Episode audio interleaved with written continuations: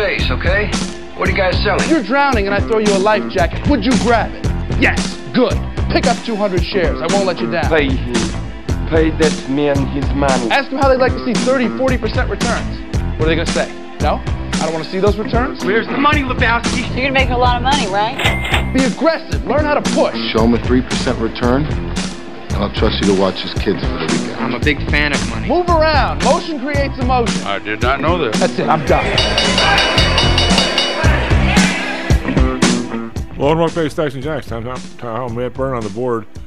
SP futures uh, up 25 cents. NASDAQ futures down 15 as we're waiting for the Fed announcement today, and it's going to be very interesting uh, to see what the Fed does today. Kevin, how are you? Good morning. I'm doing fine. I'm going to. Uh, I don't know. I'm just. I'm gonna. I'm gonna, just to lob this one up here, and I don't know how. I'm to. Well, first of all, uh, we have uh, stuff with the banks going on. We've got. You know a lot of stuff, but this this I, I mentioned it yesterday, Kevin, and I, I am absolutely stunned by what these these guys have done in the last two weeks, uh, in terms of money back in the system, and I don't and I, the lack of communication. Boy, if I tell you what, if I had that Jerome Powell in front of me, if I was a representative, and I, I, I would be merciless to the guy. I just would be merciless to the guy. And I, that, you know, that that is not my personality necessarily, but I, I want. Mean, if I were to ask him. By the way, where is the weekly money supply numbers that you stopped giving to people? And he's going to say, "Well, I didn't think they were appropriate to, you know, blah blah blah, or misleading." I said, uh, "My next question would be, okay, you bleep." I wouldn't say that probably. I would say, no, I you- would. I, I would say you you absolutely stop. You've stopped calculating them. Nobody has them. And he's going to say, "Well, no, that's not exactly true. We we still calculate them." Okay. Then I'm going to say, "Who gets them? I don't get them. Who does?" Are you telling me that, that only two or three nerds in your place get these numbers and, and it never gets out? Mean, are, are we really supposed to be that stupid, Kevin? Well, yes, because it, the idea that if it's not appropriate to share them with everybody, then it's because you're stupid, and you won't know what to do with them. So yes, of course they think you're that stupid. Um, well, we we, we I mean, there's there's a whole overtone of you all are stupid out of that. Well, yeah, and I, and I, uh, well, a lot of things are frustrating me this week.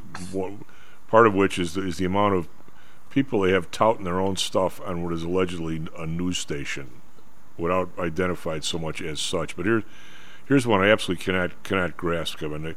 We have we went all these years where they poured money into the system. They eviscerated people's savings. They put 35% more money in the system. They grew this balance sheet to 8.965 trillion on the top tick. And for the last year, they've basically will make make that the last yeah, pretty much the last year since last April, have uh, have uh, have decided to gradually bring down the balance sheet. Okay, so they bring it down from 8.9 trillion to a low two weeks ago of 8.33. So we're down 600 billion dollars, which is pretty much the schedule as they said. Well, now last week, not not not, not the last week, the week between March 8th and March and March uh, 15th, it's gone back up 300 billion. So they've essentially erased a whole year of, of uh, half of a whole year of drowning it. And last weekend they put in a bunch of money. I wouldn't be a bit surprised if we're back up to the tippy top this week or damn close. They haven't told anybody that that I know of. That that, that I mean, certainly not you and me. I, I, I just can't. I don't know. This this week is just one of one of those weeks, Kevin. I Well, maybe on the your next bumper, Matt can roll out. You can't handle the truth. I know. Well, well, well, speaking of which, Matt's caught in construction on the Kennedy today. They had this Byrne interchange uh, project that was supposed to be what four or five years. It took eight and a half or eight, hmm. way o- way over budget. And now immediately they're going to start on the Kennedy. They couldn't have done the two at the same time because, of course, you have to have the same firm has to do it. And I, I mean, there's there's Well, and and they, you know, the Kennedy. It's not like the Kennedy hasn't needed it for years, so they couldn't have done it when nobody was allowed to be out driving anyway. yeah, or or that. Because that that would have been that would have been too smart. Well, you know, it's it's funny, Kevin. When you when you do, there are people. No, I don't, maybe they don't even do it anymore. There are people who actually go through calculations to find out if this crap is quote worth it. I mean, you, re, you know, say you spent what, what was the number, nine hundred billion or something on the on the uh, million on the. Yeah, look it up. How much was the was the uh, Byrne reconstruction? Yeah. and what was what was the budget and what they ended up spending. But there there are calculations to this where you sit there and say, okay, everybody for every hour people waste in traffic, there's a number to it. I mean, it, it's it's wasted time for people that, sh- that should be doing something else instead of flipping each other off, basically. So you sit there and and, and you say, okay, if I do this construction and it takes three years, and by the way, I'm going to add 20 minutes to everybody's drive for three years. But the next five years, I'm going to subtract 30 minutes from their drive, so we're going to be net ahead. Uh, and that, that's when you go ahead with a project, Kevin, right? I mean, it, that there are. Well, that, that that would be the theory on it. Of course, there is also the part that says, well, the time they spend uh, waiting for their car to get repaired because of the hole they hit or something like that has Yeah. to be factored into it too. well, Tom, but I'm, Tom, this yeah, is but- according to uh, WTTW. Uh, the long-anticipated project balloon is cost to uh, is ballooned and cost to 806 million dollars from the estimated cost originally of 535.5 million. so it went up 40%. Yeah, only about forty And that's percent from over Andrea budget. Flores uh, from WTTW. So my, my point is now, if you go three years over, you're never going to make that back. I mean, how many? How many?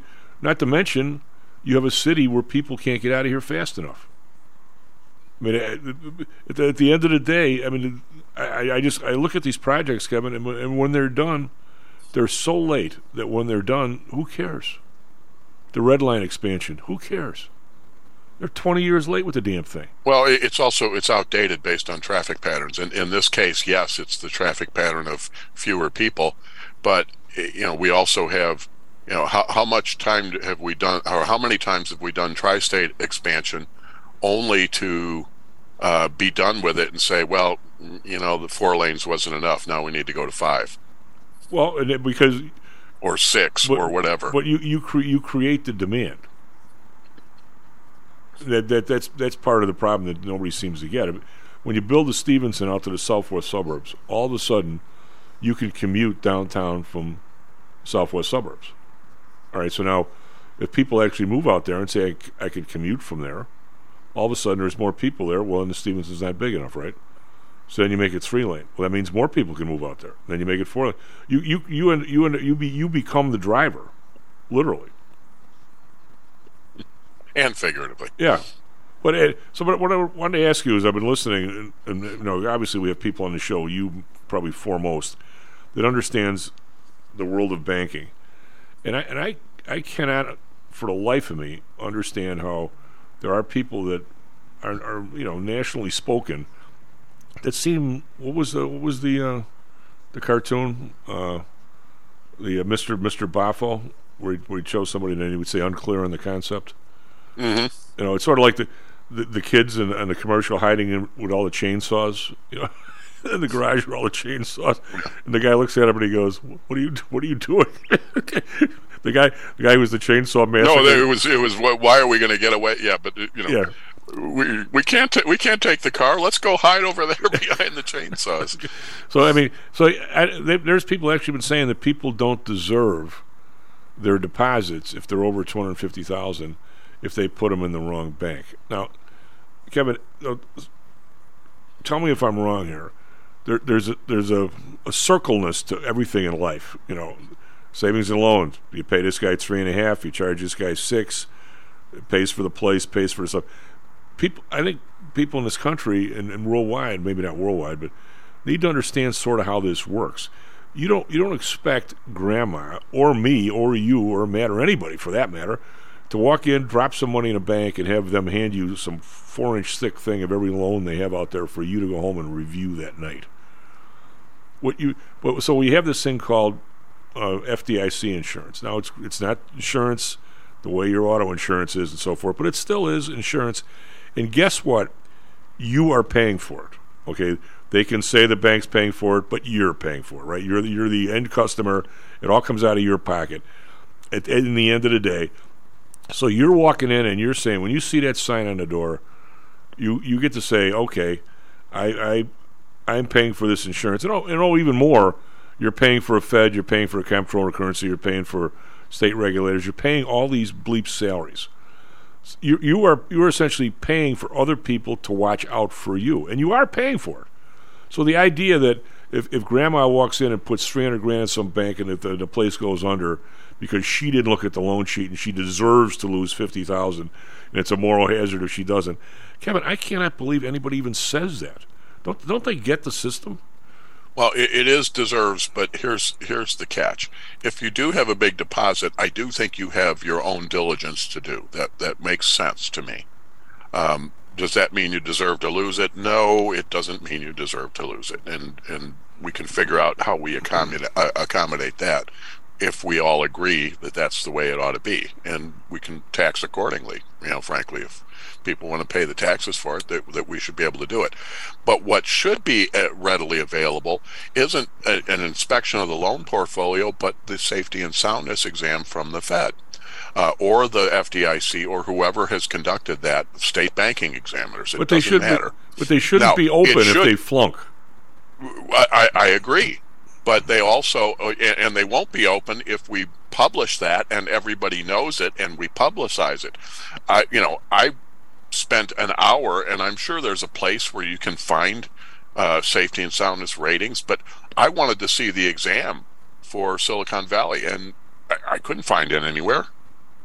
It- it- now that to me it's a government agency uh, auditing a government supported business a government subsidized business.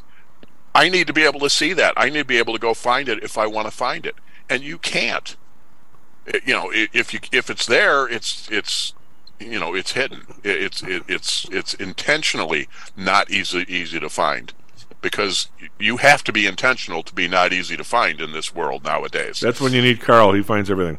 Well, and, and yeah, and, and I am sure he ha- can, and I'm sure he knows what site to go to, and uh, and so on. But I was on, you know, I was on the FDIC site, I was on the Federal Reserve site, et cetera. So, but it there should just be a list of their safety and soundness ratings, top to bottom, by state, by lo- by locality. You should be able to, you know, th- this is basic analytics. There's all kinds of uh, data websites where you can slice and dice things Yeah, however you, you want.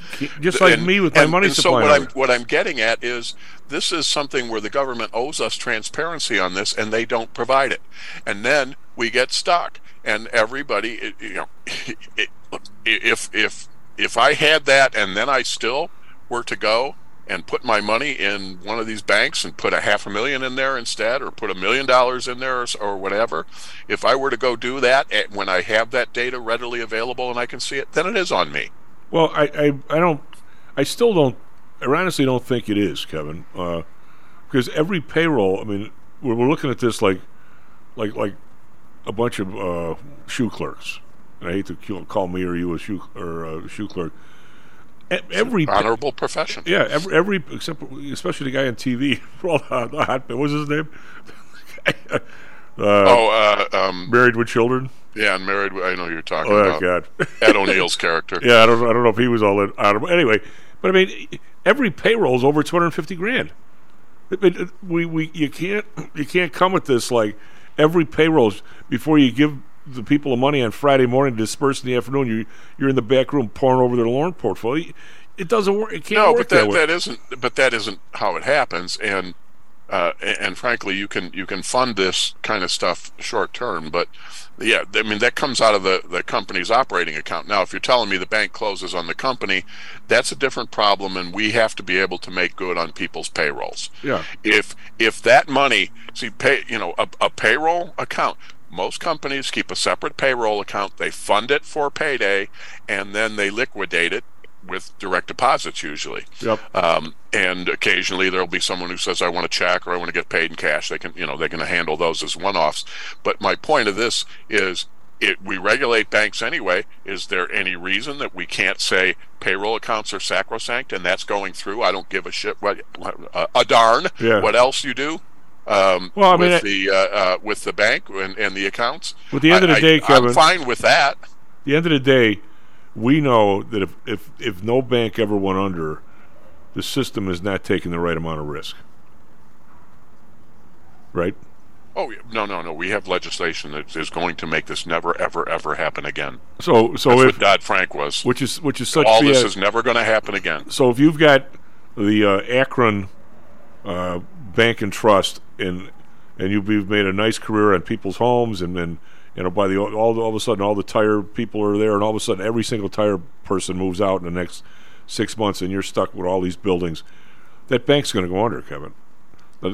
Yeah, and and so you're te- what are you are you telling me, Tom, that this this idea that we can have legislation that makes things never happen again is folly? uh, I think it's seriously folly but And on that note, I'm going to hand you off Yeah. to Russell. yeah Uh, we're going to have one of Russell's students on too this should be fun Oh, Uh, okay. I'll, I'll I'll tune it in, but I got to scoot over to the office. I got a meeting. SP futures down one, NASDAQ futures down 16. Be right back, Mr. Russell Ellis. Professor. How much confidence do you have that your investments will make you wealthy? Do you truly know the odds? Welcome to Luckbox, the control freak's guide to life, money, and probability. Luckbox shows you how to gauge the likelihood of success before you commit to an investment or any other decision. And Luckbox is free for one year at luckboxmagazine.com/jocks. Each new issue dives deep into the current investing climate, separates the signal from the noise with relevant trade ideas, and equips you with cutting edge tactics you don't already know. Luckbox is the essential magazine for proactive investors who are hell bent on pursuing life, luxury, and happiness through sports, fitness, travel, food, spirits, music, and a whole lot more. Smart investors don't bet on possibilities, they play the probabilities. Luckbox is $7.99 on newsstands, but you can subscribe for 10 free digital issues at luckboxmagazine.com slash jocks. Don't rely on luck. Get Luckbox at luckboxmagazine.com/jocks. Is your business being challenged by the complexities surrounding healthcare reform or other matters related to human resources management? If so, then Cognos HR can help. A longtime friend and contributor to the Stocks and Jocks radio program, Cognos HR provides its clients with a perfect blend of strategic consulting and day to day HR management to drive overall improvement in business performance. Companies that join the Cognos HR family are better able to manage healthcare costs, enhance benefit offerings, and improve employee satisfaction by leveraging our access to Fortune 500 benefits. Our innovative onboarding and payroll technology, along with our constant attention to detail, enables us to provide the highest level of quality service to our clients. Now, your time and energy can be focused on generating business and increasing your bottom line. We'll take care of the rest. For more information, call us at 630 401 8810 or search us on the web at cognoshr.com. Cognos HR, Innovation in Human Resources, licensed in Illinois and Arizona. Hello, this is Tom Howell, the Chief. Confused about investing these days? I suspect you are not alone. Investing was never easy, although at times it may have seemed so. I think one reason behind the current concern, although maybe not explained as such, is how the fluctuation in the American dollar and the associated politics is affecting your investments and your wealth. It may not be enough to make some money in your investments. You may need now to make enough to exceed the amount that your leadership is depreciating the value of the dollars you've worked your whole life to accumulate. That same leadership has seen fit to maneuver risk free interest rates to near zero. Providing positive risk averse returns in a zero interest and declining real wealth environment is by far the toughest assignment I've ever had in my years as a money manager. I'm sure that a lot of you have heard that one way to possibly deal with this problem is to invest in so called hard currencies like silver and gold. The idea being that they will retain their relative value in the face of devaluation of paper currencies like the dollar. To be honest, I have never been a gold bug. I've always had faith that having enough dollars and a good investment strategy was good enough. Now I'm not so sure. But I do know that if I did invest in gold or silver, I'd want to do it in the same manner as we do at PTI for investments in the market, with defined risk. If you feel the need to invest in gold or silver, we can do it using the same strategies that we use for our protected index program. No matter what you invest in, we feel that you need to know and control your risk. Find us at PTIsecurities.com. That's PTIsecurities.com. Stocks, jocks, Stocks and jocks. stocks and jocks. You are out of control. Here, right now, right here, right now, right now.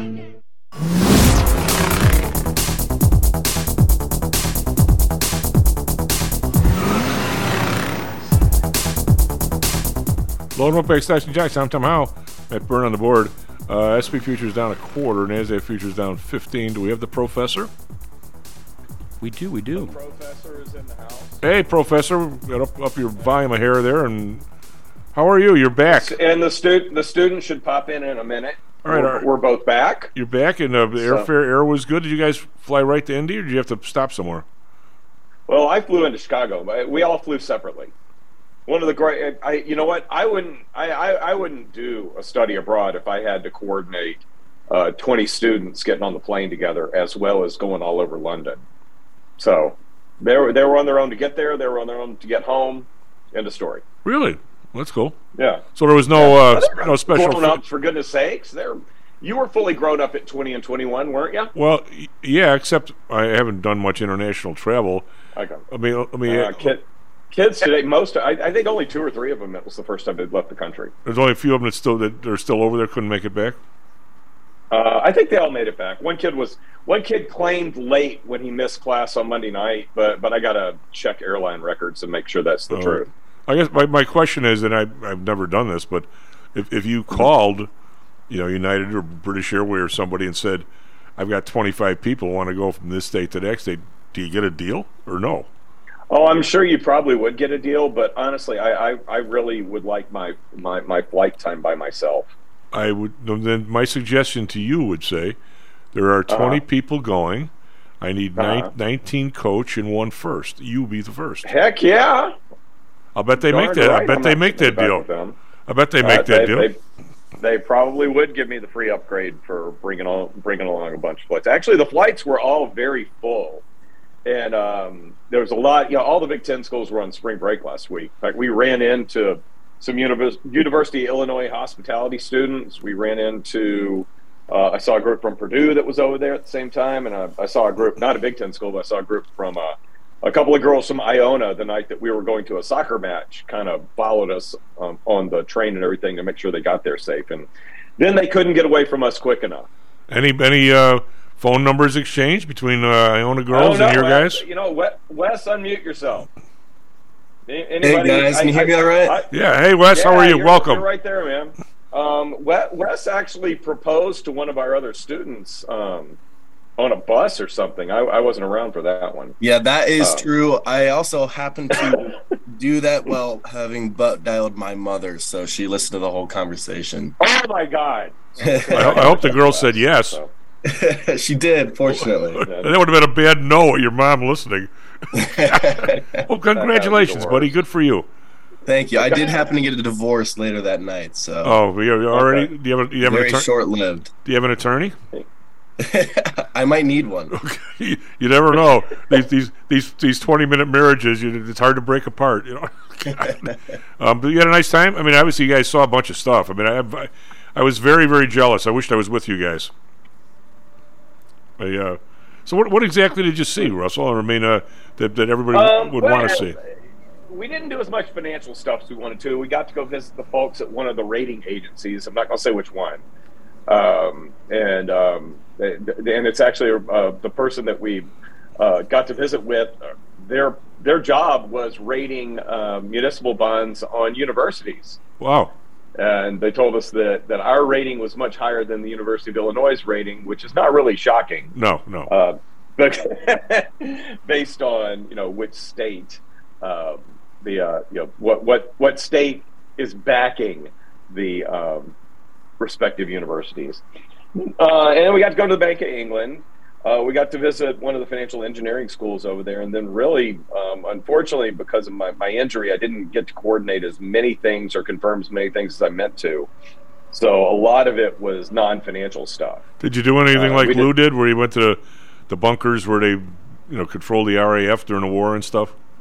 No, we didn't. Uh, the, we didn't really head out of town. Uh, Wes led a group to go visit uh, Cambridge and just wander around, and they all got matching Cambridge sweatshirts, which I thought was really funny. That's cool. Uh, how'd you like? How'd you like Cambridge? Oh man, Cambridge was awesome. You know, I kind of you, you always hear about Cambridge and and this spectacular university being there, but I didn't realize until going there that there's like 30 or 40 different colleges in that small town. That's something I, I didn't really realize until we got there, but um, it's an awesome town. A lot of just kids walking around, just kind of exploring, and, and it was a great time. Is that where uh, Russell? You, you remember more of the show than I. Is that where Lou went for the graduation, or did he go to Oxford? I thought he went to Cambridge. He went I, to- I don't recall. He went You to know, the graduation resonate. It would probably resonate with me more if he had gone to Cambridge because I, I actually go to a conference there once a year. He was one of the uh, two, and he said he, he loved the idea that the new buildings are like 1800s. Yeah. Now they've got they got a really nice uh, in West West. I think you guys uh, wandered into it. They've got a really nice Judge School of Business there. That business building, it wasn't built in the 1800s. Do you guys have a uh, an overseas program like a road scout? I mean, University of Chicago. I could have gone to uh, my second year. I could have gone to uh, London School of Economics and had a degree from both. Do you guys do something like that in Indiana?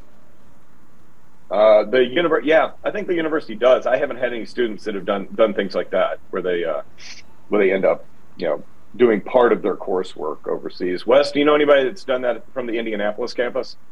Not off the top of my head, no. Okay. Hey, And, hey, and, Russell- you know, if they had if they had had that, it probably has been suspended for a little while. In fact, this was the first year in a while that we had done um, study abroads. Oh, oh, because of the COVID Because- stuff. Yeah. Yeah, because of the COVID stuff. It just uh, even if it would have been safe last year. If you remember last year um, in January, uh, it, it felt like we may be getting, uh, maybe coming up on a situation where uh, COVID was going to, you know, break out again, and everybody started to started to step backwards a little bit relative to the progress of opening up that we had we had made, and that would have been about when you would have been planning one of these things. And if it looked like it was iffy, you, you don't want a bunch of students buying their airfare and then having you know having them and then cancel the program. Russell, I got a quick question, a little off topic. Then we'll get back to uh, having uh, uh, Wes here because I certainly want to pick his yeah. brain. Uh, hey, do you remember as I've been digging through this banking history as to how many banks have actually the deposit depositors essentially got screwed? The the name IndyMac keeps coming up. What what was what was? Do you remember? I mean, I I do not. I remember the name. I remember it happening. Do you remember the specifics of why all of a sudden they just said the depositors get butt kissed in that place? They lost like 260 million bucks. I mean, no, that's never they happened. were they um they were a uh, mortgage lender mostly, and I feel like that's one of the re- it, they were a savings and loan.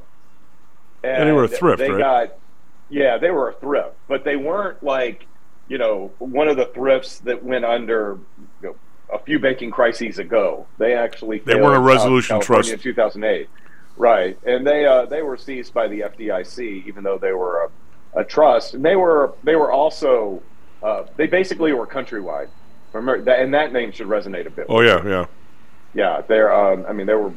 I think Countrywide was affiliated with them, uh, and at the time, you know, we, we keep breaking records, but at the time, it was the fourth largest uh, bank failure in the U.S. It happened in July of 2008. It happened kind of between Bear Stearns and Lehman Brothers.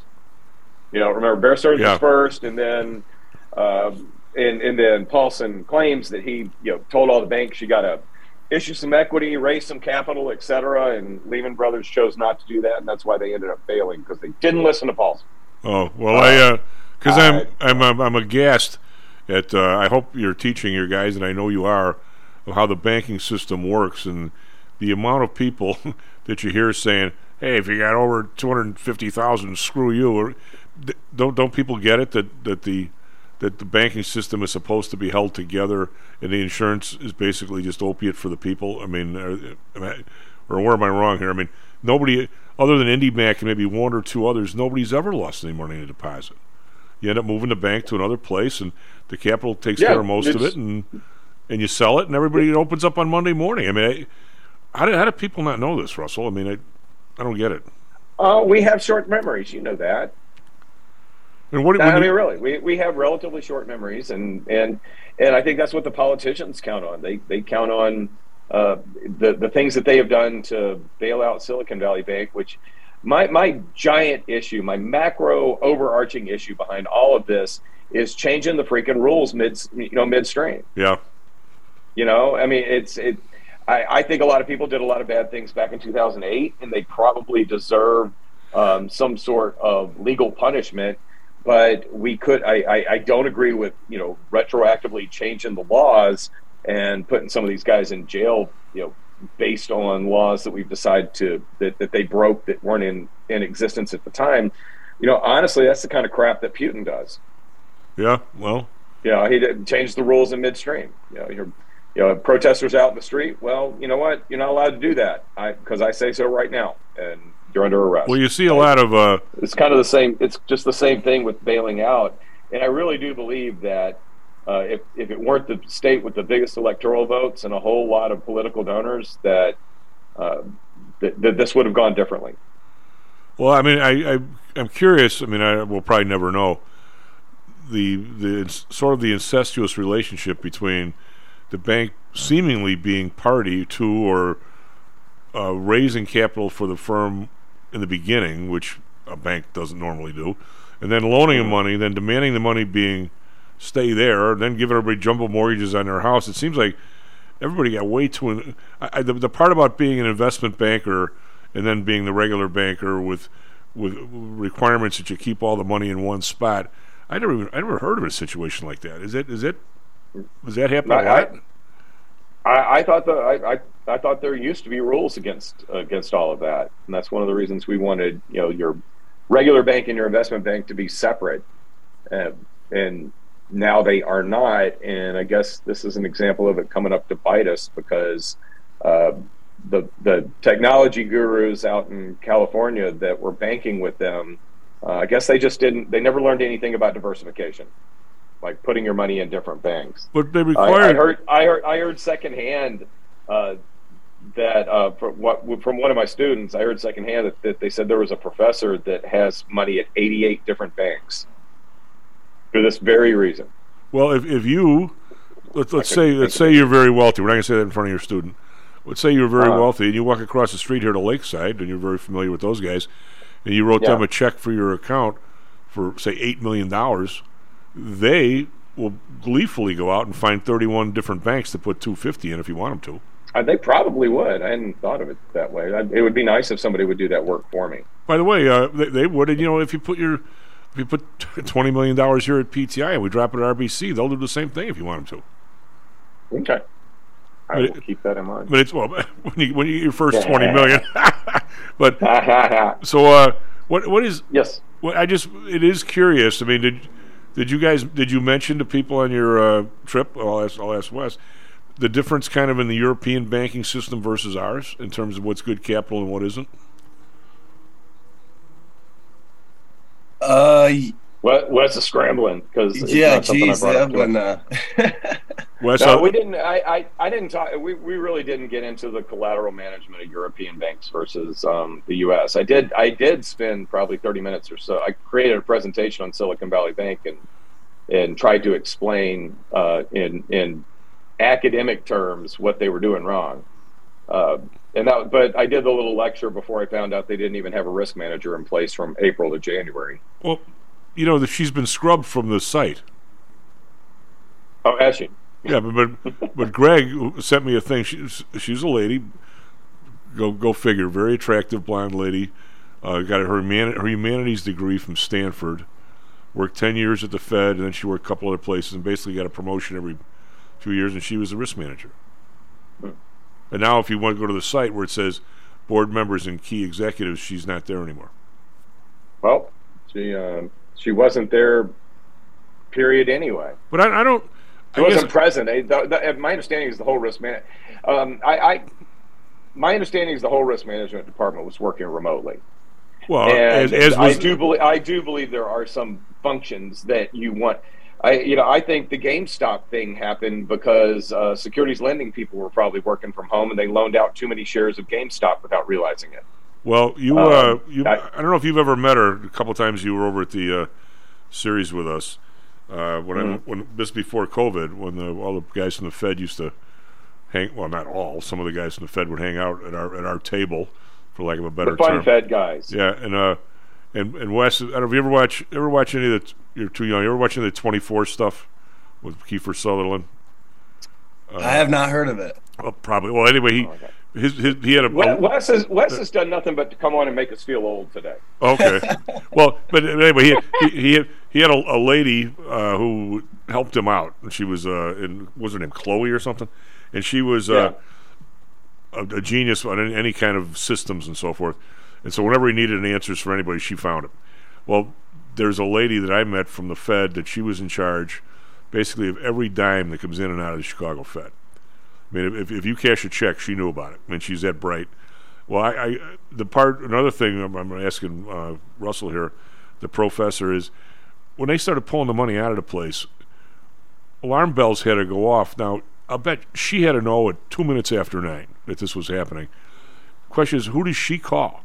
I mean, are the the big shots at the Fed are they working from home? Can you find them? It, is there anybody around to make a decision? It's not like the the worker bees who are actually really good at Mhm. all these places that they didn't realize these guys drag twenty five percent of all the deposits out in, in, in two hours. Russell, how how the hell does that happen?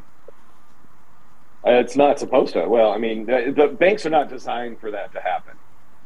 You know, there they, they, there's an expectation that all the money's not going to walk out in one day, and I, I don't think I, I really you know I don't know their balance sheets. I don't know how they're accounting for for market um, you know for the market pricing of the things that, that they're doing with our with our deposits.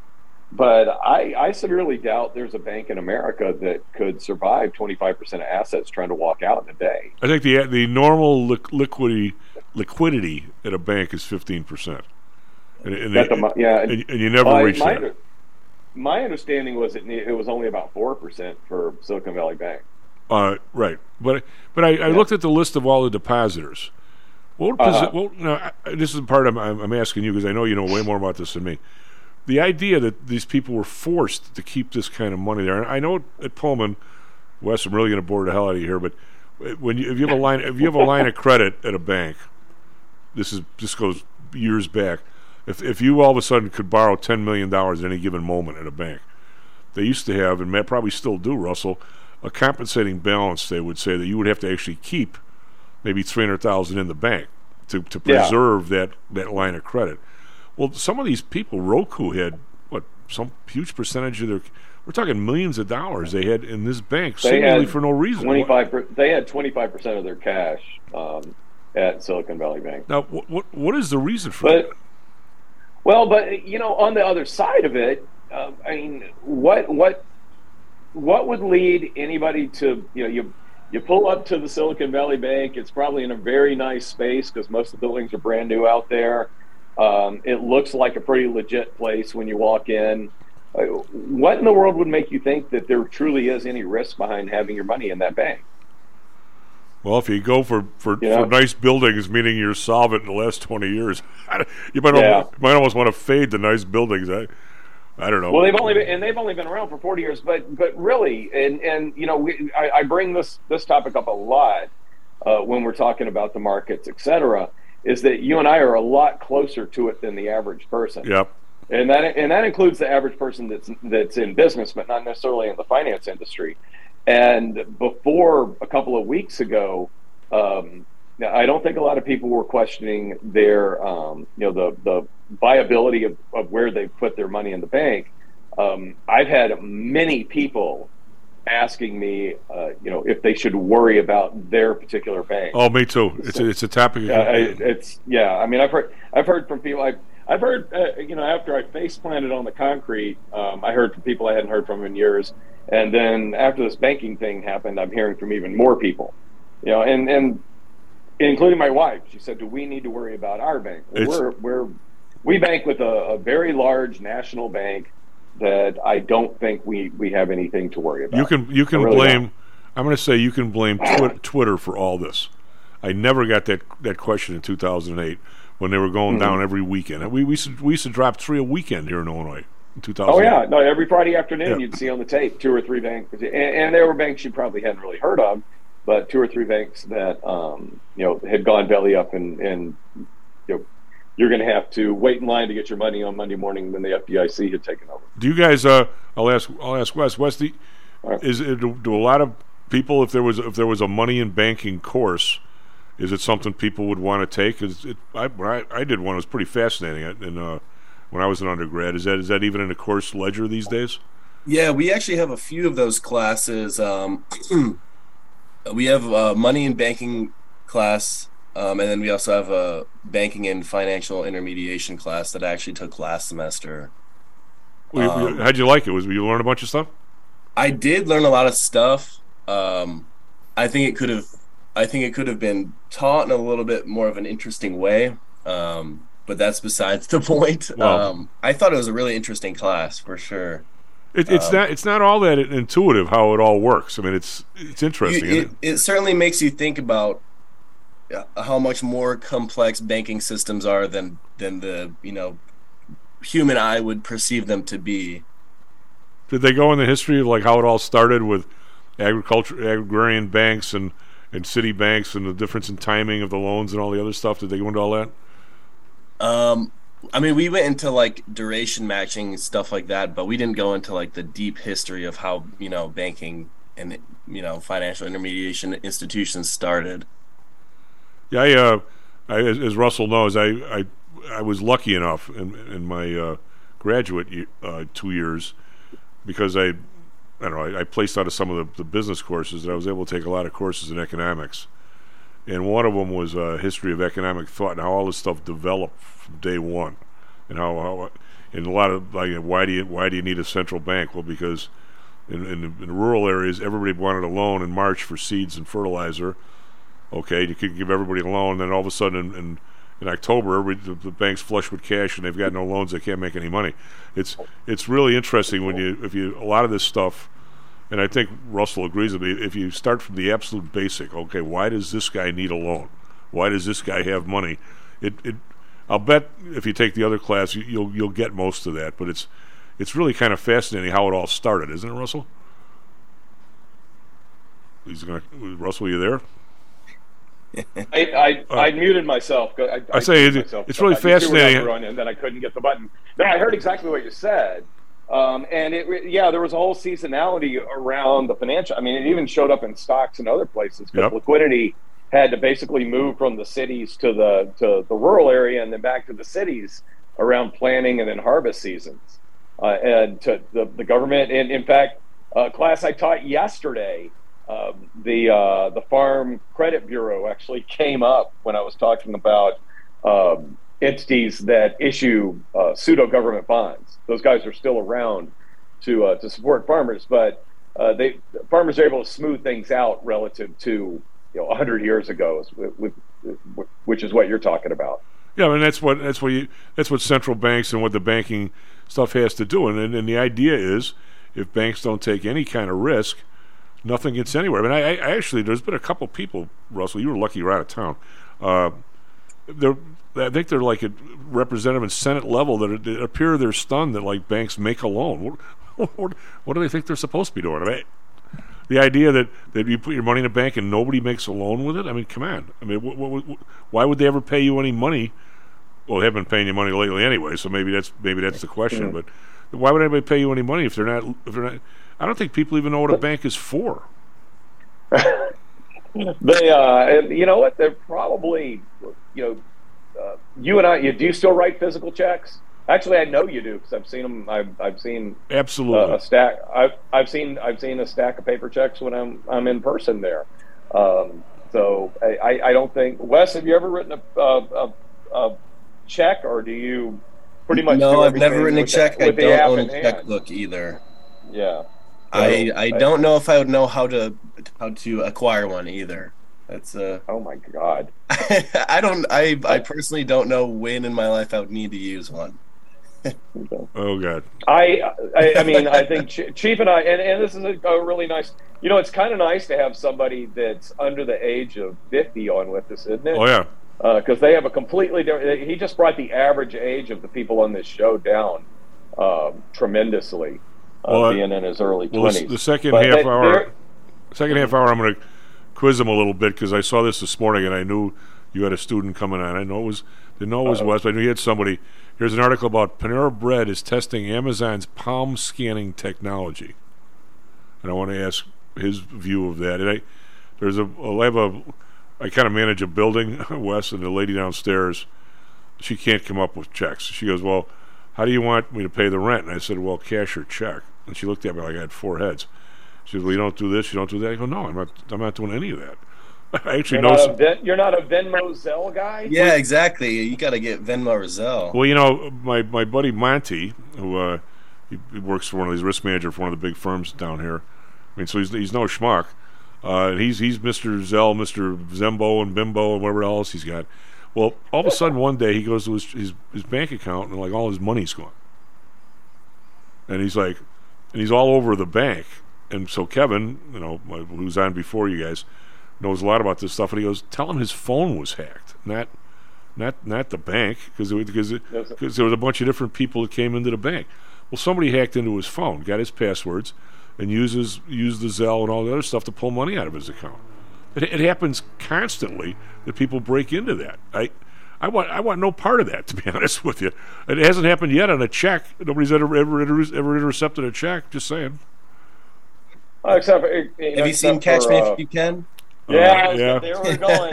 Yeah. Uh, well, I'm, I'm saying you know uh, the the thing that it, I don't want you to, to ever act old, Wes. Don't ever act like us. But when, when when people have the ability to find out what other people are doing, I don't you know I don't I'm not hiding anything.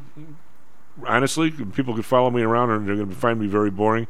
But the fact that somebody cares enough to want to know what I'm doing makes me want to stop them. Does that make any sense from an old guy? I know. I totally know what you mean. Or Wes, does that make I, I any sense? I'm, I'm not. I'm not interesting enough for people to be asking questions about unless they're trying to rip me off. I'm well aware of that at this point in my life. Yeah, but they're not after they're not after us to be movie stars or anything like that. But the fact that somebody cares to know makes me want to frustrate them. Is that is that just being grumpy or what? I, but I mean, why? why I, every everybody young they, they say I said, why do you want everybody to know all this stuff about you? And they they go, I don't care. I'm like, wow. Anyway, we're gonna go to break here. Wes, hang around, please, will you? SP Futures Yes, down sir. three, NASDAQ Futures down twenty-five. We're gonna ask your professor what the Fed is gonna do, and I want your opinion as well. We'll be right back. Stocks and Jocks.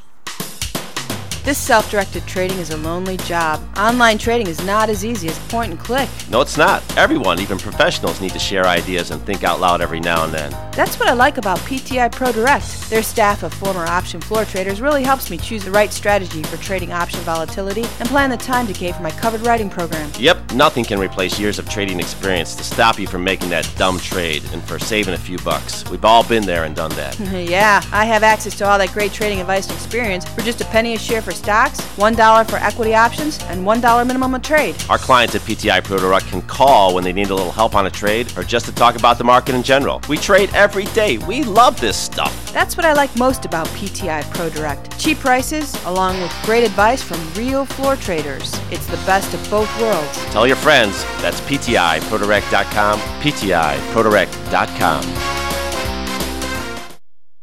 Are you one of the millions of people who suffer with pain? Do you wake up in the morning with stiffness in the lower back or neck? Why are you using medication to cover up the symptoms without treating the actual cause? Painkillers, muscle relaxants, and anti inflammatories are not the answer. At ChiroMed, physicians are trained to detect the cause of your symptoms and to correct the underlying problem. If you're ready to listen to common sense and do what it takes to make changes in your body that can affect your health for the rest of your life, give ChiroMed a call and set up a complimentary consultation. They are located in Orland Park and can be reached at 708 403 2727. 20,000 patients over 22 years have been treated at ChiroMed, and over 90% of them have had positive results without medication or expensive surgery. Isn't it time you did something good for your body too? Give ChiroMed a call 708 403 2727. That's 708 403 2727. Let's get you pain free and living again. Hi, I'm Audrey Johnson, an owner of Home Source Realty and a frequent contributor to Stocks and Jocks. If you're nervous about the stock market and considering diversification, or are looking for a rate of return way better than your banks, consider adding rental properties to your portfolio. Whether it's a condo, single family, or multi unit building, I can help you select a property that meets your financial needs. Call or text me at 708 349 3456. That's 708 349 3456. Or visit my website at myhomesourcerealty.com. That's myhomesourcerealty.com. All right, place your bets. Stocks, jocks, Stocks and jocks. stocks and jocks. You are out of control. Here, right now, right here, right now, right now.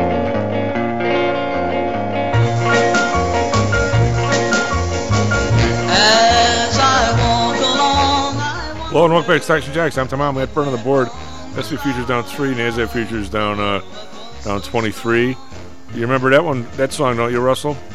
It was the theme song of uh, what was it, the, the show in Chicago, the police show. Yeah, I've, you always mentioned this. Yeah. and It, it does. Uh, I, I think we've been over it. I forget Yeah. the name of the ex- exact show though. Oh, well, I'll take it. Uh because the guy, the Chicago police uh, sergeant, was the uh, star. Yeah. Dennis Farina. Yeah, no, it, it, it, I, it I'll always makes me think of um, the show with Darren McGavin, uh, Yeah. Night Night Stalker, I believe it was. Yeah. Uh, looks like Chicago, but it's actually Los Angeles that they're. I hate it. When, out I hate it when they do that. it looks nothing like Chicago. Oh, we'll do a real quick uh, uh, go through the markets here. Dow's down four, the same kind of morning we normally get before a Fed uh, announcement. Over in Europe, uh, slight to the upside. The DAX up 78, uh, which is 0.5 percent. FTSE up 11.1 percent. CAC around up 24.3 percent. We had big days across the board yesterday, everywhere. Over in Asia, we got Nikkei. They were closed yesterday, so they're catching up today. 528, 1.9 percent.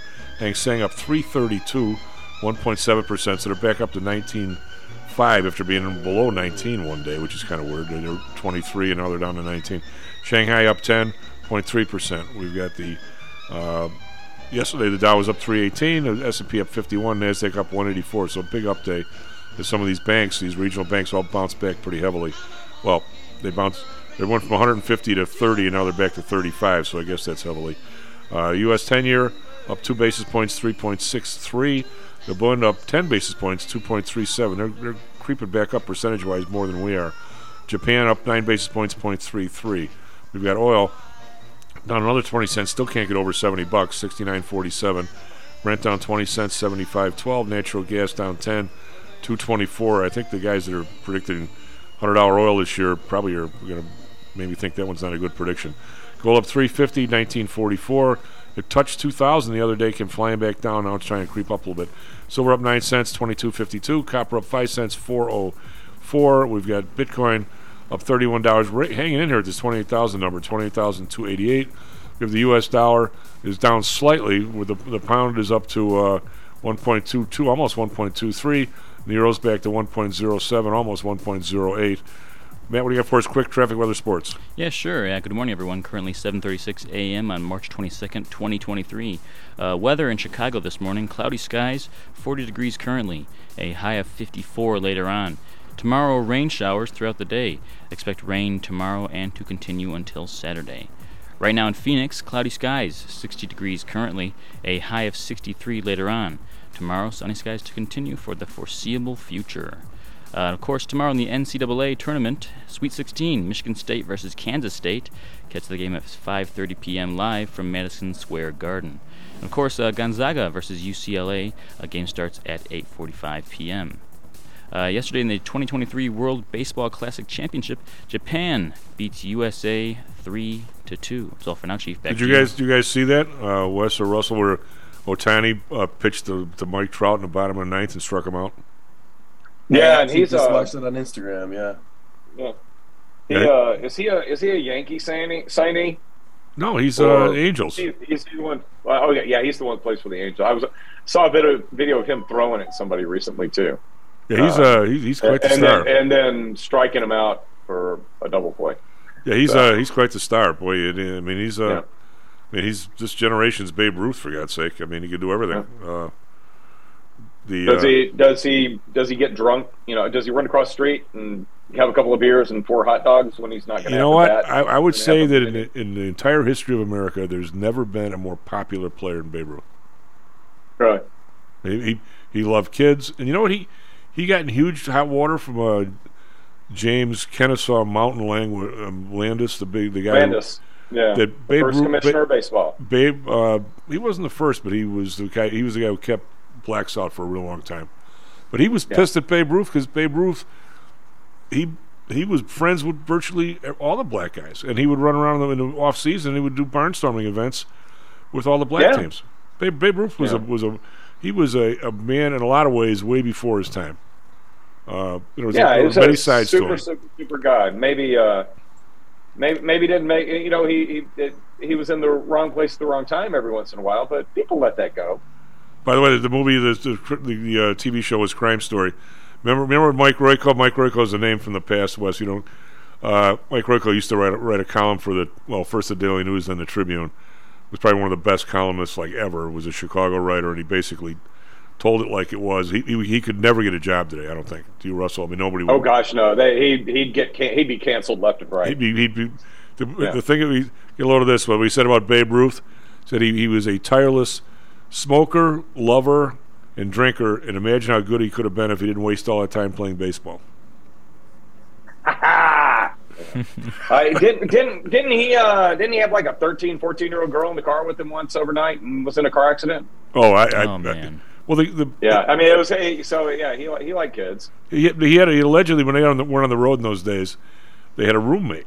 Of course, Babe always got Yeah. the best the best room, but still, he had a roommate. And so whenever he'd go out of town, he'd put his bags down. The roommate said, "I never saw the guy ever." he, he would just leave with his bags there and stuff. Anyway, Russell, we've got the Fed doing All some stuff. we They have, the let, Fed. me, let me finish and, my. we're- and we got we got to make Wes talk. yes. Well, let me finish my. strength of mine in the classroom. Yeah, Wes, Wes, let me finish my, my quick thought with about the banking stuff here is in Europe, if you would have gone to see any of the banks, uh, we did some lecturing there long before, long maybe before you were born. Uh, holding stock in, in companies for a European bank is considered good capital. So when, when stocks go flying down, it causes the bank capital to drop. We don't we don't do that here, but part of what you're seeing in this uh, Silicon Valley Bank is with the years that the Fed now they're heading this way again with the money they're pouring in. When the, when the rates were like one and a half, two percent for long bonds, a lot of people were forced to buy. There was nothing else to buy. Bought a lot of those those uh, bonds. It's some of what you saw with the Silicon Bank. They they were forced to sell those bonds, and now of course they're trading less than you paid for them because the interest rates have gone up.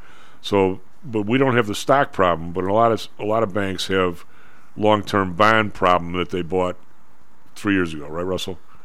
And it's Yeah. kind of endemic Yeah. to the system.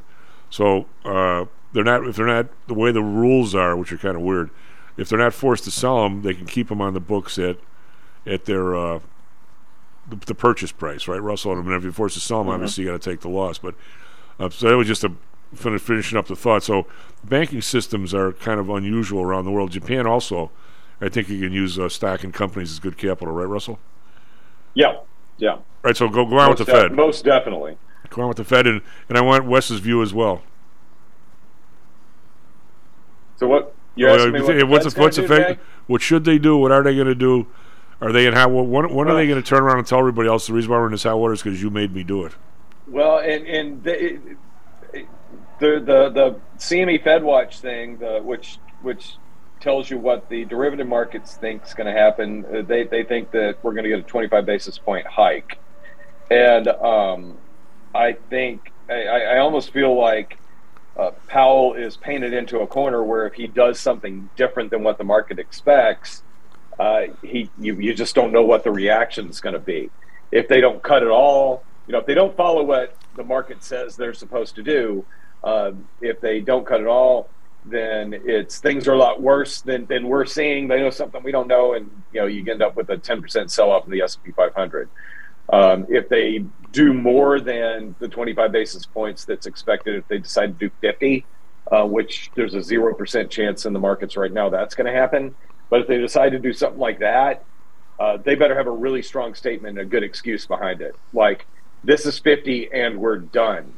Um, but you, you're, you're not going to hear that out of this Fed. This Fed's very, very good at, at leaving the door open to, to do whatever they think it's going to take based on the situation at the time. I'm going to ask you first, and then we'll we'll ask we'll ask Wes because I don't want to hit him up with a technical question like this. Uh-oh. These guys poured 600, uh, 300 billion dollars into the system the week before last, and they put more in this weekend. How functionally can you match that up with a with a 25 percent increase in interest rates when you just poured all that money into the system? How how does that not take the the the interest rates down and not up? Oh, and there's a whole lot more cash available. Yeah. Wes, you're being called upon. That's on It's me. headed- yeah, that's on you, man. If you're if they're adding money to the system, they're basically trying to spur economic activity. If they're raising rates, they're Right, trying to slow it down. up. Yeah. So what the f are they doing here, man? Your, think- and your and your confusion is is um, matched by the, I would say, seventy five years of experience that's on the line with you right now. so don't don't feel bad that it that, that you're like I, I have no idea because I think Tom and I are in the exact same place. Yeah. How do you do both? Yeah. Well, So- Go ahead, Wes. I uh geez, tell me if this sounds smart or if this sounds uh, if this is totally way off, but um I don't know. I can't say I'm super surprised at the spot we're at right now, uh, just based off of the uh, stimulus checks that went out over COVID and all the free money that everyone had. I think that that's all slowed down, and I think uh, 2021 when everyone was getting all the stimulus stimulus checks, I think a lot of people kind of forgot about where that money was coming from and kind of the long term effects of, of what would happen when all that money ran out. Um, so I know I, I don't think I'm really too surprised that you know we had so much inflation and and, and that that that at some point was going to have to slow down. Um, so you know I'm really not surprised where we are right now and that we're still having to increase rates. Um, unfortunately. Russell, you guys are doing a nice job with this fellow. Well, thank you. Yeah, I think I think he's he feels very. I, I I know how he feels right now. It's like he's ninety five percent sure of what he's saying, and he's scared to death to be wrong. But Wes, don't worry about being wrong. No, no. Because if because if you are, it reflects on your professor, not on you. and and I don't have a grade to hold over you anymore. So have at it, man. Well, I think the the technical technical piece of it, uh, Wes, and the rest of the listeners is when the when the Fed says they're going to raise the essentially they're talking about the Fed funds rate. What that means is that they're going to manage the amount of money in the pool. So that tomorrow or the next day, when a bank tries to borrow money from another bank, it's going to be a little higher than the day before because they drag some money out of the pool. So the idea that you can pour basically a, a, a, tanker load of money in the pool on a Tuesday and expect the rates to be down on a Wednesday is a little bit counterintuitive, wouldn't you say, Russell? No, absolutely. I mean, you're you're basically uh, doing one thing that's going to push rates down, but then you're going to turn right around and and hike them, uh, and it, it it it just screams of a lack of an overall cohesive policy, you know. And I, I don't think you want a central bank. You don't want central bankers that are being overly reactive. Uh, I don't, you know, I don't know if if Powell got conditioned by like that because uh, his previous boss would, you know, push on him really hard when when he wanted something done and he wanted it done right now, you know, which is not how you want a central banker behaving. Right. Uh, so I, I, you know, I, I can't believe I just blamed Trump for something from two, you know, even though he hasn't been in charge for a couple it's of been, years. it's been going But- on since 2000, so you can't. yeah, it's it's not just him. It's been going on for. Um, you know, Reagan may have been one of the last ones that kind of left the guys alone um, and supported them, and and you know let them do their thing, but which which was not politically popular initially, but ended up working out well enough to, to get him reelected. Uh, yeah, his first. Well, he, he didn't he didn't hire Volcker. Carter did. Yeah, I know it was Yeah. it was stuck with him. And he, but I but I felt like my memory, and you know, I was in junior high, so I was I was I wasn't reading the Wall Street Journal every day, just every other day back then. Oh yeah, you were. And uh, yeah. You you were. And I, I do I do feel like my, my memory is that Reagan you know Reagan was supporting the things that Volcker was doing because um, I think he was really deferring to him as the expert in the room. Well, they also had so much of a, a long history, and people were Mhm. really getting buried by inflation. And people, I think, I'm I'm kind of surprised. Uh, and I'll drag Wes into this. Is I'm really surprised at, of the lack of reaction to the population. I mean, Wes, I'm not a revolutionist at heart, but I'm really surprised at the lack of reaction that this inflation. Maybe people are because of the COVID, they're giving everybody a break or whatever. But I mean, really, the prices are up pretty much across the board, 35 percent. People's savings, if you had in a bank, your value's down 30 percent. And there's people who never own a car again in their life. I mean, it's just the entire change, the societal change that's taken place in the last three years. I the people have they just not seen it yet, Russell, or what? I mean, Wes, what do you think of that? I mean, you're younger. I mean, you what do you think of the world now versus three years ago? I mean, what do your parents Well, say? I mean, I can tell you that uh, me and all of my college buddies are not happy with the price of groceries right now. Um, that that is something that is is very very clear um, in our minds, especially uh, being an athlete. You know, I'm going out to get groceries every week and spending 150 bucks every week, and you know that's a number that was not 150 bucks last year and the year before. Um, so I think at least on our end, it, that's definitely the the biggest um, change from inflation that that we can see, and uh, certainly not happy about. well, just when I was a student once, a long time ago, and to go out and buy an old junky car, what are you paying? 15 grand for a, for a jalopy? I mean, good lord. If you're if you're lucky, If you're lucky. I mean, uh, Yeah, and and We- Wes, you know, we didn't do the sport, we didn't do the uh, the jocks part, but uh, Wes, you're on the 200 relay. that- Yeah, that I am on- Broke, I am broke the on our- conference record in the yeah. yeah, I'm on um, four of our team's relays. One of them broke our conference record that was uh, set previously in 2016, so that was pretty exciting. That was our 200 medley relay. is it, this is uh, swimming or, or running? Swimming, yes, Okay. correct. Well, good He's for you. something. Is that are, are Yeah, he, you, he, ju- he just fi- he just finished season and he partied in in London and what you put on like 20 pounds. you've got like a beer belly all of a sudden. It feels like it. what? Uh, but I can I can only imagine what your caloric intake is per week. well, there was based on- there was a time when uh, Indiana was the swimming and diving school in the country. I mean, when I Mm-hmm. when we were watching Summer Olympics as a kid, everybody's from Indiana. Then it became UCLA. Is Indiana trying to get back that way? Do you have some people of Olympic material on your team? Um, so Indiana, yes, is still uh, very top tier. I think they're probably top three in the country right now. Um, Texas number one. Um, few other just few other Power Five schools in there. But my I, I go to IUPUI, so it's a little bit different. Still Okay. D one, but it's more of a mid major school, is what they'd say. Um, we Yep. do actually have two guys right now um, on their way over to the NCAA meet, which is the um, apex of all Division One swimming for the season. So definitely some talent in there, but um, not quite as uh, competitive as Indiana University and Bloomington. Is, they, they have some really incredible guys over there. Is the AAU still a, a factor? I mean, uh, when I was your age, the AAU was always fighting the NCAA for for a kind of control of uh, amateur athletics, and of course they seem to have lost for a long period of time. Now they've come back in basketball and volleyball and stuff. But are they still? Could somebody swim AAU or no? Um, I'm unsure actually. I, I, I don't know.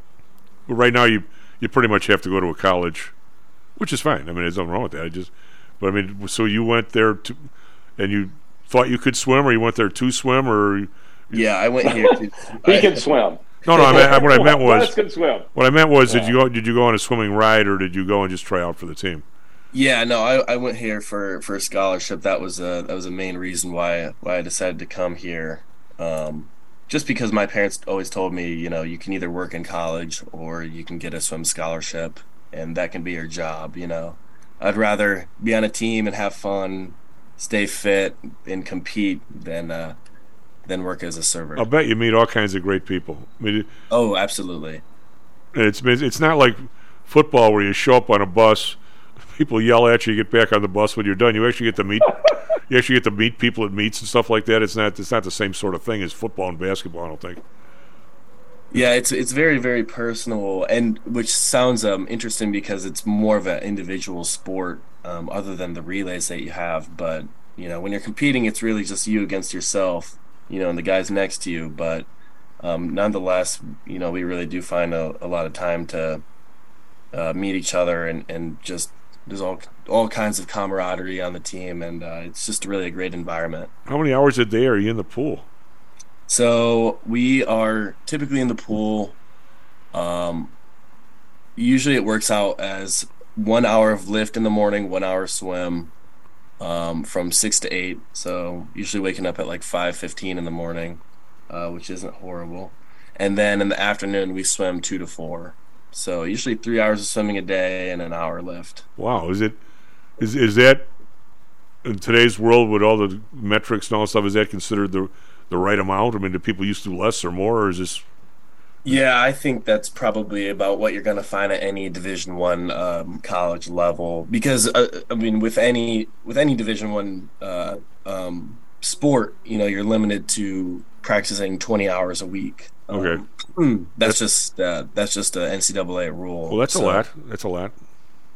So yeah, you are limited on exactly how much you can do, but I think everyone is maxing out at 20 hours. I'd say that's about as how could how could it be much more? For God's sake, four hours a day is a lot. Well, I'll tell you during winter break, which is kind of the the peak training part of our season, um, during the their actual school break, um, NCAA kind of rolls back that 20 hours a week, and so teams can practice as much as they want. Um, so we have about a two week time period of swimming like six hours a day. Um, and that uh, that gets real tiring. We're supposed to be eating about four thousand calories a day. Um, Wow.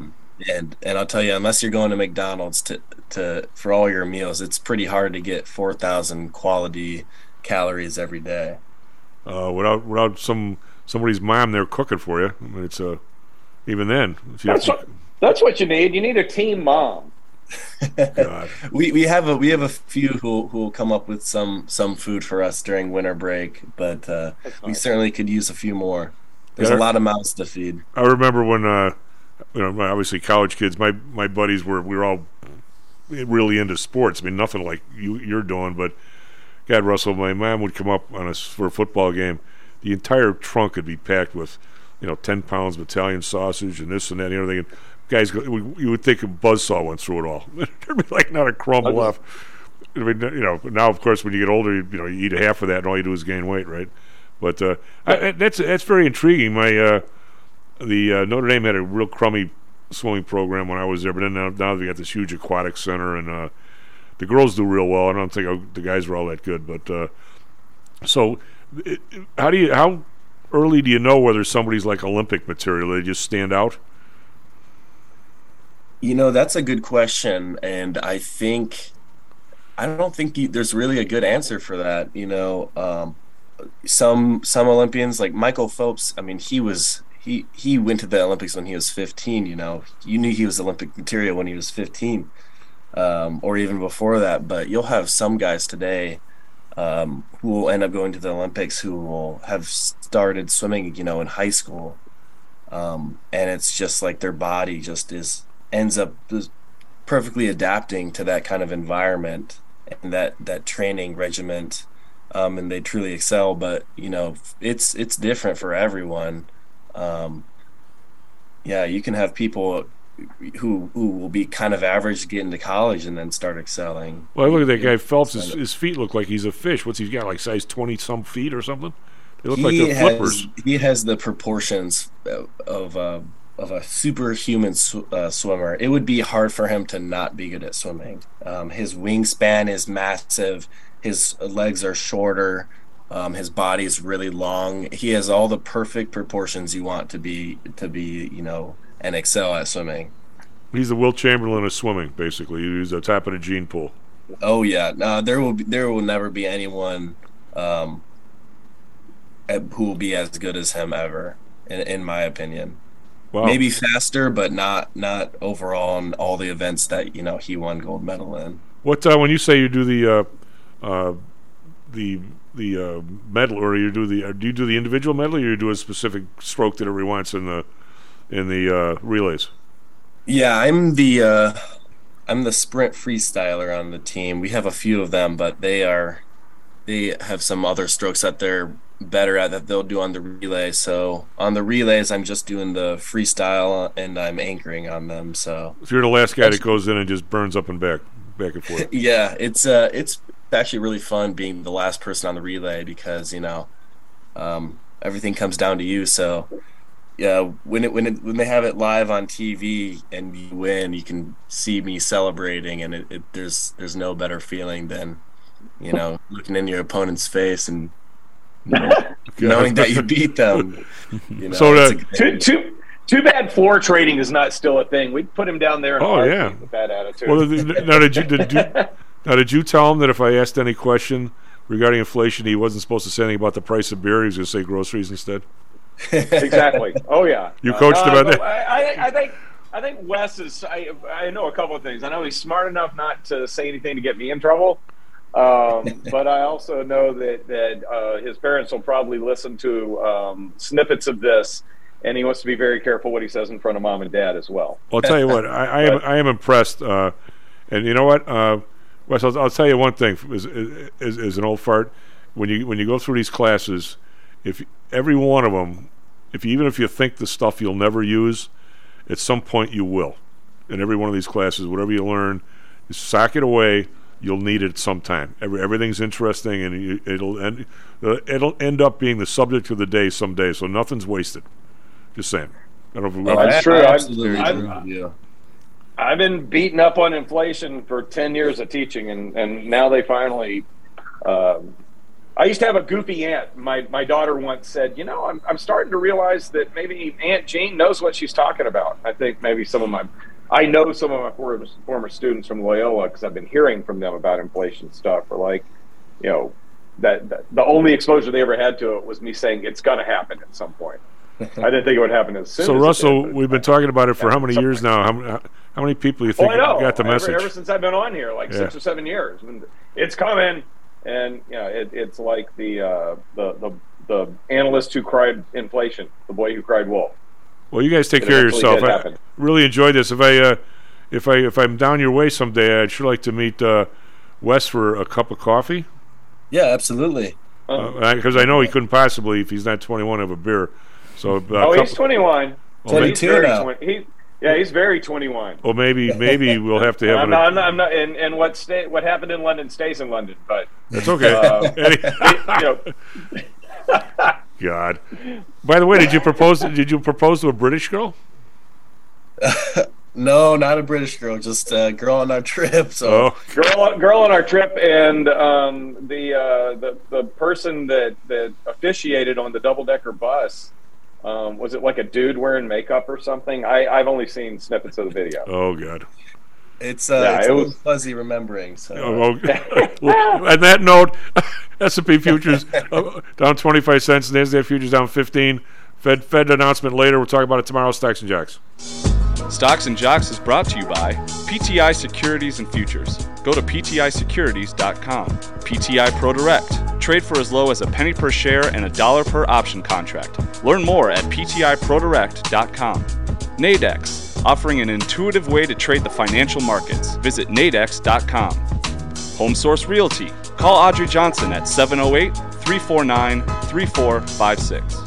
Hamzei Analytics. Listen to Fari Hamzei every other Thursday and visit HamzeiAnalytics.com. ChiroMed. Back or neck pain? Schedule a complimentary consultation by calling 708 403 2727. DAX Research. Tune in for David Andelman's technical analysis on Mondays and Thursdays and call 1 800 821 4968. I'm an American. You're sick.